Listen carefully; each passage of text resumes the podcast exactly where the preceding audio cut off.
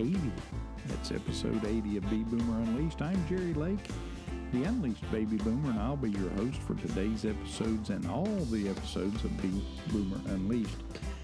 Today's episode is uh, today's fascination with socialism and interview with yet another millennial, part two, as we finish up our interview with Sam Denning today and, and his perspective on the millennials' fascination with socialism. Last week, Sam's audio was a little on the low side, and I apologize for that. I don't know what happened. Just sometimes when you're dealing with technology, that stuff happens. I'm going to try to drag my audio down through the recorded part of this uh, interview today and crank his up as far as I can crank it, and maybe you can get one volume level where you can hear us both fairly decently. But I apologize but uh, you could hear it okay, but it was not as crisp and loud as I would like for it to have been. That wasn't Sam's fault. That was the old producer here, the old B Boomer Unleashed. That was my fault. I'll try to make it a little better today, and hopefully. Uh, you can hear Sam. I don't care whether you hear me or not, as long as you can hear what Sam's talking about there. Okay. Well, before we get into today's uh, interview with Sam, the conclusion of that interview, let me remind you, as always, where you can find our podcast. You can always find us at bboomerunleashed.podbean.com. You can find us on iTunes and Google Play at B Boomer Unleashed. You can find us on iHeartRadio at b.boomerunleashed. You can also grab our link off of Facebook, Spotify, or Instagram at B Boomer Unleashed. And you can find our link on Twitter at BBoomerUnleash1. And as always, we encourage you to drop us an email at bboomerunleashed at gmail.com. Once again, that's bboomerunleashed at gmail.com. Give us your comments, your criticisms, your questions, uh, subjects for a future episode that we might uh, want to talk about. And as always, if you'd like to be a guest on the B Boomer Unleashed podcast, just tell us what you'd like to talk about, and you know what? We'd be happy to try to get you on our show. So today's uh, episode is part two of that interview with Sam Denning, one of my former students, a millennial, and his take on uh, socialism and the millennial fascination with socialism today. So without further ado, let's go to that recorded interview now. Think outside the box. And that's all I'm saying. Think outside the box. But don't you think, uh, Sam, a lot of this millennial generation, I think a lot of them have the victim's mentality. I'm the victim. The, the man's, you know, the man messed over me. The man screwed me, whatever. And I've, uh, you know, I, I'm this victim here, and I'm entitled you know, I'm entitled to everything that that old man over there has worked for his entire life, and I'm entitled to it now. I, I think that that plays into it significantly too. And, you know, I still get told these same things by my, uh, fam- some of my family, you know, the ones I look up to, you know, I just don't know. And here I am, I'm working pretty hard. Right. But I think, so I do know but what keeps my driving force is that you know I do have a dad that you know basically craps craps the whip continuously. I remember when you were in high school, he cracked a whip, and it was probably a pretty good thing, wasn't it? All the time, yes. And that, you know what, that's um, that's very important. Right. But I think that, like you said, the the, the victim thing is that these people don't realize how hard it is to get to where that person that they want their stuff is because they've not ever had to do it. So it's easy for them to look at them and say, you know, I need, I want what he has. I want because they it, that means nothing to them. Well, I think you and I were talking the other day until um, about 2014. Um, from the time I was 13, or actually from the time I was 16. I got my first job when I was 13, pumping gas in a gas station. You weren't allowed to till you were 16, but I always looked bigger and older than I was, so I, I got away with it. But from the time I was 16 and up until 2014, and I turned 70 last week, so that's a lot of years. Uh, thank you. Um, I always worked two jobs. Always worked two, at least two jobs, sometimes three. And you know, I was a school teacher, and you had to find something to do in the summer. You painted houses, you cut grass, you built decks.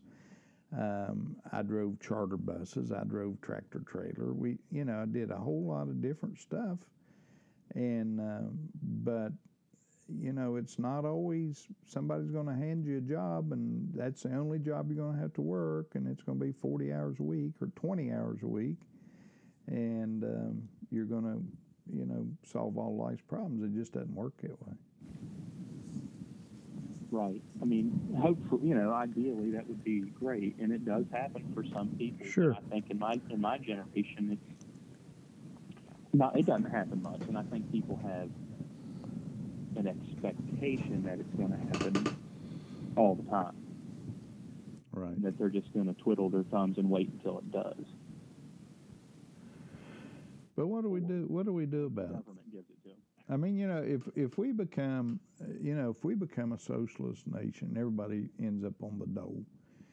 You know, in a socialistic uh, environment, there is no private ownership property.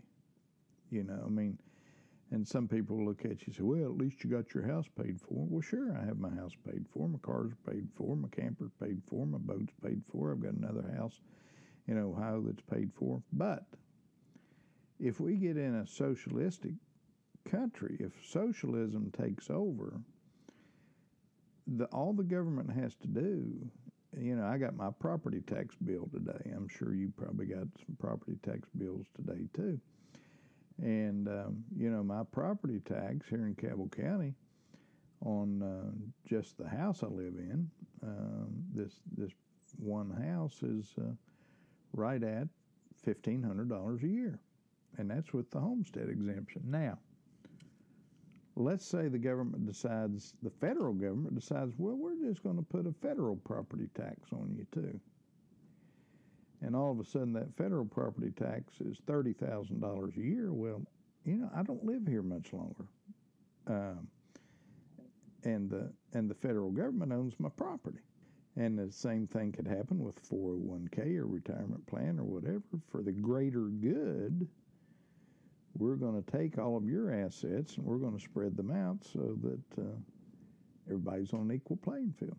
And I, I could certainly see something, maybe not that extreme happening yet, but something like that happening because how on earth are we going to pay for all this money we're printing? Right. Uh, it's got to come from somebody. Well, you know, I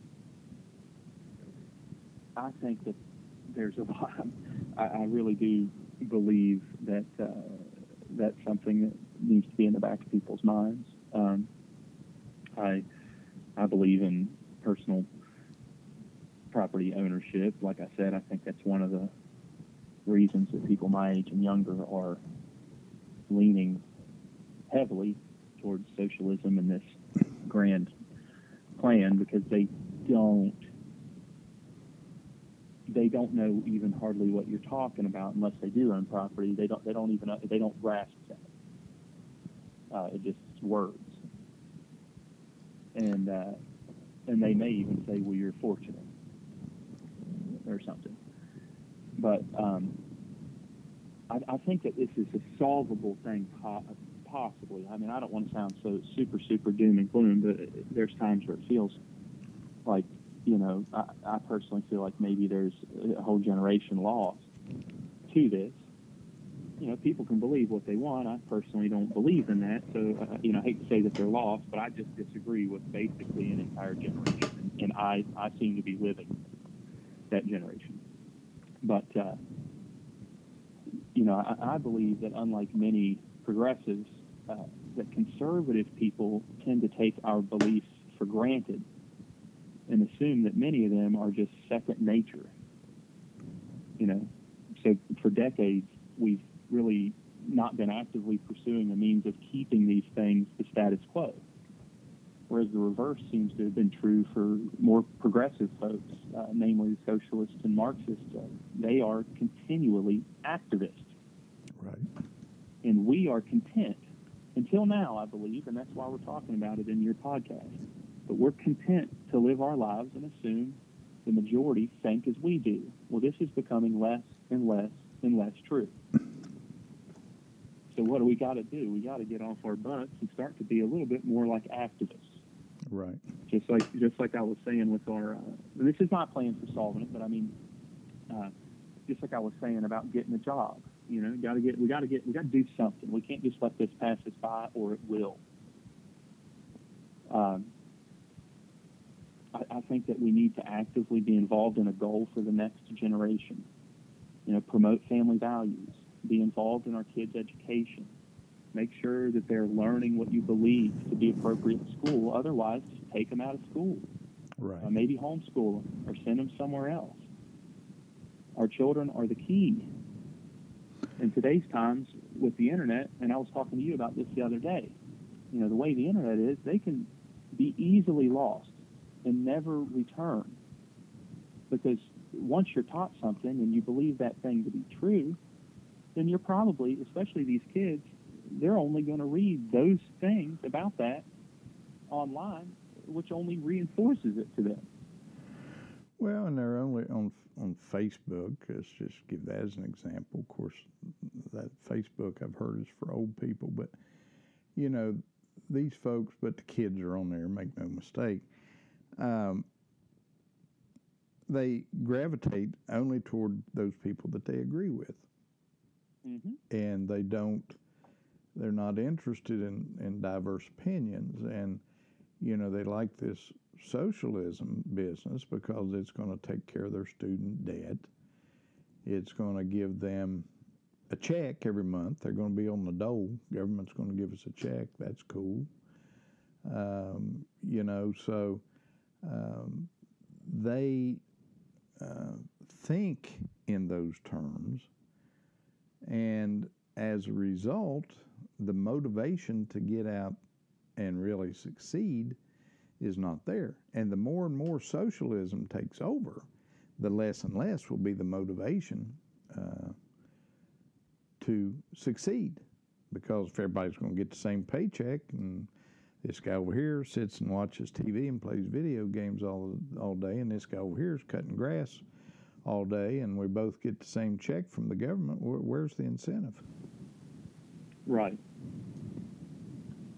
Right. And uh, There is none. no, Yeah, and you know, I, I don't want to make it sound because I, you know, I can be somewhat extreme in how I word it. I don't want to make it sound like this is solely an issue for, uh, you know, diehard liberal progressives and social No. people. I mean, conservatives, myself included. You know, I get caught up in reading only the things that I like. sure, that I tend to absolutely, absolutely. If not, your head will explode sometimes. Right. but I think in general, generally speaking, you know, like socialism, you can you can read all over the place, you know, real time examples of it not working. Um, but you know, if, if all you want to read are articles about how, like you said, you're you're just going to get a check every month and all your worries are going to go away, then you know, I can't I can't help you there. I can't convince you otherwise if you're not willing to open your eyes. Well, here's another here's another thing I've thought about, and I just wonder what's going to happen to the money. Uh, let's face it, we, you know, my mom was part of that traditionalist of the greatest generation. She's 93 years old. Um, there's not a whole lot of those people left, um, and they're dying off thousands a day. Well, we baby boomers are starting to die off, and and about and probably Sam and I, I should have looked this up, I guess, but I, I'm just going to throw out a conservative estimate here that I think uh, would probably be uh, accurate on the conservative side. I'd say the baby boomers in this country control probably 60% at least of the wealth. And um, as we die off and that wealth goes into our estates, and a lot of the recipients of that wealth are going to be millennials, uh, do you think they're going to be eager to spread that wealth out to other people? Uh, do you think they're going to think that's a great idea then? You know, what do you think? That's a really, really good question. You know, I, I can't, I can't really tell what's in each individual millennial's heart. right. I, I, although I do know what's in mine, I'd like to think that maybe on a local level they may help out some people with it, but in general, you know, not blow their parents the money they worked their whole life for. But that I'm I'm a traditionalist myself, obviously. Um, I don't know. I, you know, I, that's something that I could talk. We could talk about for a while. Oh yeah. I mean, there's just. Sounds, I, you know, right. And, and obviously with the death tax, that's one way of redistributing, you know, getting the money back in the system. Right. Um, I don't know. Is that currently still a thing? Oh, it's it's always it's always a discussion item, and you know, of course, uh, the death tax or the inheritance tax is not near what it used to be. In some places, it doesn't exist at all. But that'd be an easy way to get it back. And you know, it's just like you talking about all this money we were printing, and Stephen and I talked about this a little bit. And you say, well, how are you going to pay for it? Well, if socialists take over, it's easy because, you know, I think you and I discussed this. There's uh, the other day when we were talking on the phone. Just in 401k plans in this country, there's over eight trillion dollars just in 401k. So you add corporate retirement, IRAs, Roth IRAs, personal savings, cash value, and life insurance, we're probably looking at a number that approaches $50 trillion. And, you know, you think a socialist government wouldn't like to get their hands on that money? In a heartbeat. Yeah. And then you combine that you combine that with all the private property, the real estate, everything that you know they would like to become in charge of. So, you know, uh, and I don't I don't know why capitalism became so evil. I don't get it. you know, probably because there are good examples to point to of where it has been abused. Sure, absolutely. But it has truly built the country. Yep. It has made us the most desirable country to live in in the world. It's made us the most innovative. It has given us a quality of life in a short period of time that nobody would have ever dreamed in their wildest imagination. No. And it's not a product of socialism. It's not, I mean, communism, they, they don't, they have to steal from us to get it. So who's going to get, who's going to start stealing from us if we're a socialist country in the future? I mean, nobody. We're going to basically hit the brakes. Right. And you know what you were saying about real property ownership leads me into my main reason for how to fix this. I was talking about it, but I didn't get to my main. Sure. Go ahead. I think that home and real property ownership is a huge piece to this. Uh, and I think a way to fix it is folks that can afford to purchase a home for their child Mm-hmm. as an alternative for college should. You know, give them the option, you know, and I, I haven't thought this all the way through. I don't know how I'd actually make this work, but there has to be a way because I don't want it to just be people that can afford it. I want eh, give everybody the opportunity to get in the system. If every single millennial was a property owner and they knew that their property taxes were going to go up, you would have people raising arms. But instead, most of them are not owning property. They don't. You see what I mean? They don't have any skin in the game. A lot of them don't even own a car. they don't have any personal property. Right. So, you know, give them the option. Make them pay the insurance and the taxes on it. And if they can't manage it, if they can't, if they don't get a job, you know, they still lose the house like anybody else. Right. Uh, you know, just the whole point is get them equity, and it will get them involved. They'll have skin in the game.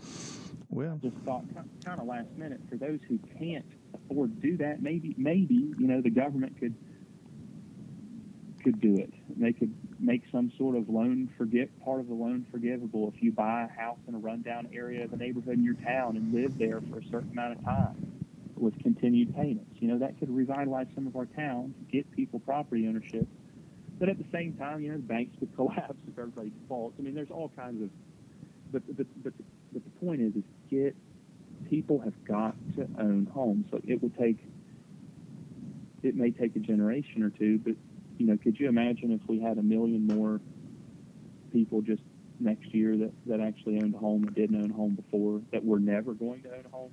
Right. Um, it, it would make a tremendous difference in how people think.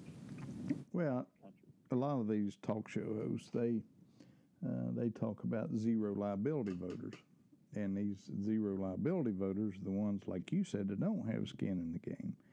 It's no skin off their nose if the government takes over everything because they're going to get a check, and that's what they want.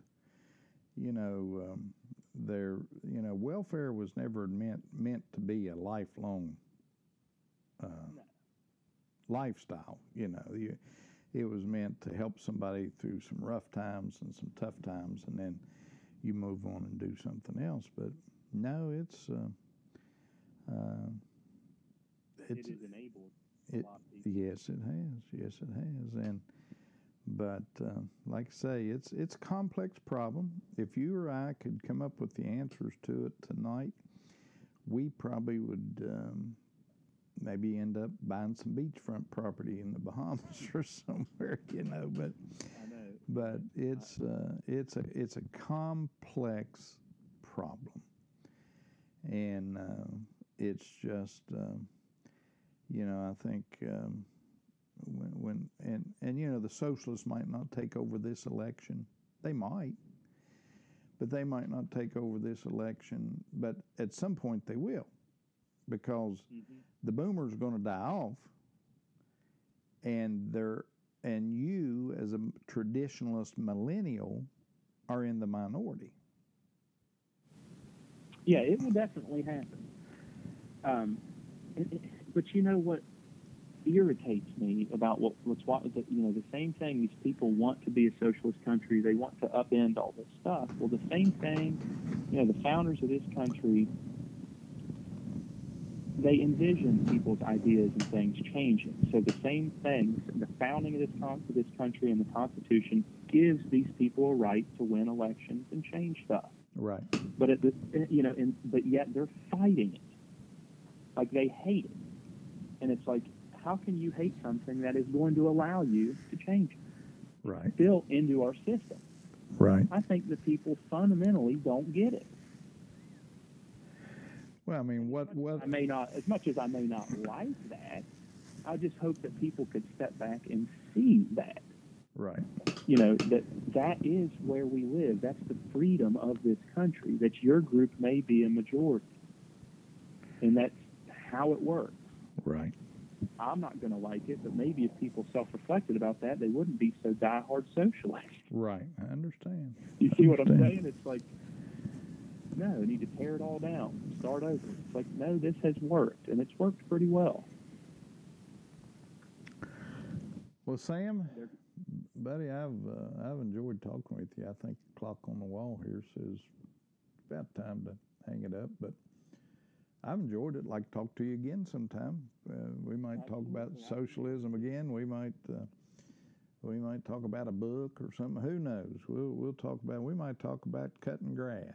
You know, but uh, could, That's- we could, I could talk about that that's uh, that's one nice thing. Like I told Stephen, that's one nice thing about a podcast that nobody sponsors. That you pay for it yourself. Nobody can tell you what to talk about. You just talk about whatever you want to talk about, and and I've enjoyed it, and I'd I'd like to do this again sometime. Um, but um, I've, I've I've appreciated the dialogue here tonight. It's good making a connection with you again. Um, Yeah, I appreciate it too. It was good talking with you. Tell me a little bit about your family. How many kids you got now? Yeah, two kids. Yeah. Uh, yeah, two, two, two Right. boys. That's awesome. Yeah, bunch of us running around. I'm the. I'm, I've got four older brothers, Right. and we all. Well, one of them moved recently, but most of us live in Huntington. Uh, Makes the holidays pretty nice, doesn't it? yeah, it does. You can always bet that Uh, you know, you're going to get to see everybody in the family. That's, I think it's that's important. Yes, it is.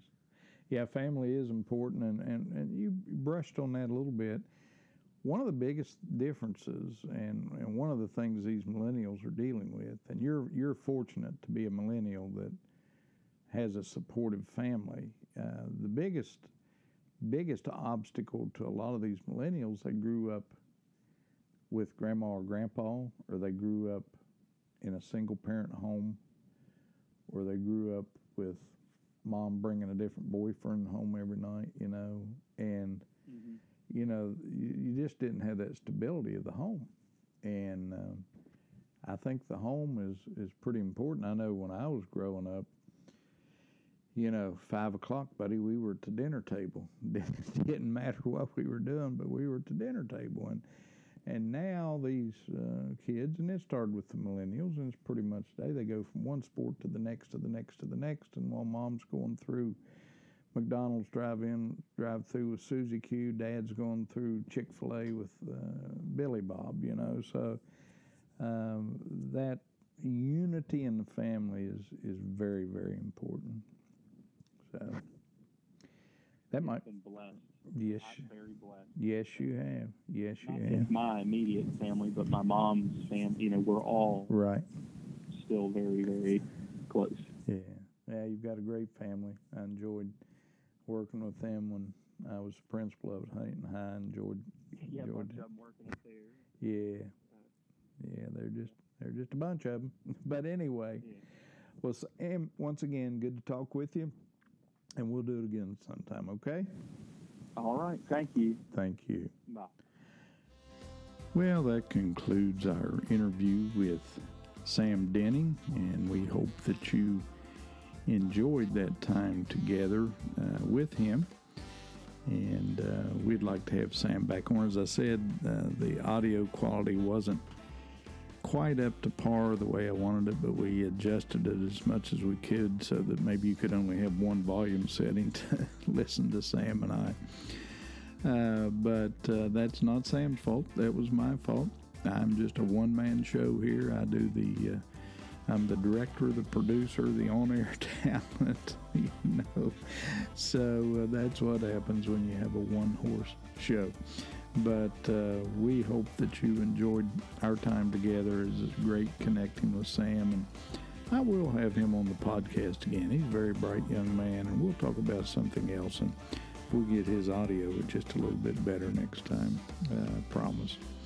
But it's been great being with you. Next week, we're going to interview not another millennial, but Gen Xer, Barry Cook. And Barry is a also a fellow podcaster. He has a podcast on Spotify and some other locations called Sheep No More. Sheep No More. So if you'd like to look up Barry's podcast and see what he's all about, we're going to talk about this same phenomenon with Barry. He has a little different perspective as a Gen Xer, and we're going to talk about uh, a little bit about podcasting in general, uh, its effect on society today. We're going to talk about socialism. Uh, we'll talk a little family. We'll talk a little bit of everything. And uh, we uh, hope that you'll join us for that as well. Well, it's been great being with Sam, as I said, and we hope to have him on the show again. Well, that's all the time we have for this week, and uh, we appreciate you coming along. Wouldn't be much fun without you. So, we'll see you again on the next episode of B Boomer Unleashed. But until then, have a great week and may God bless each and every one of you. Goodbye.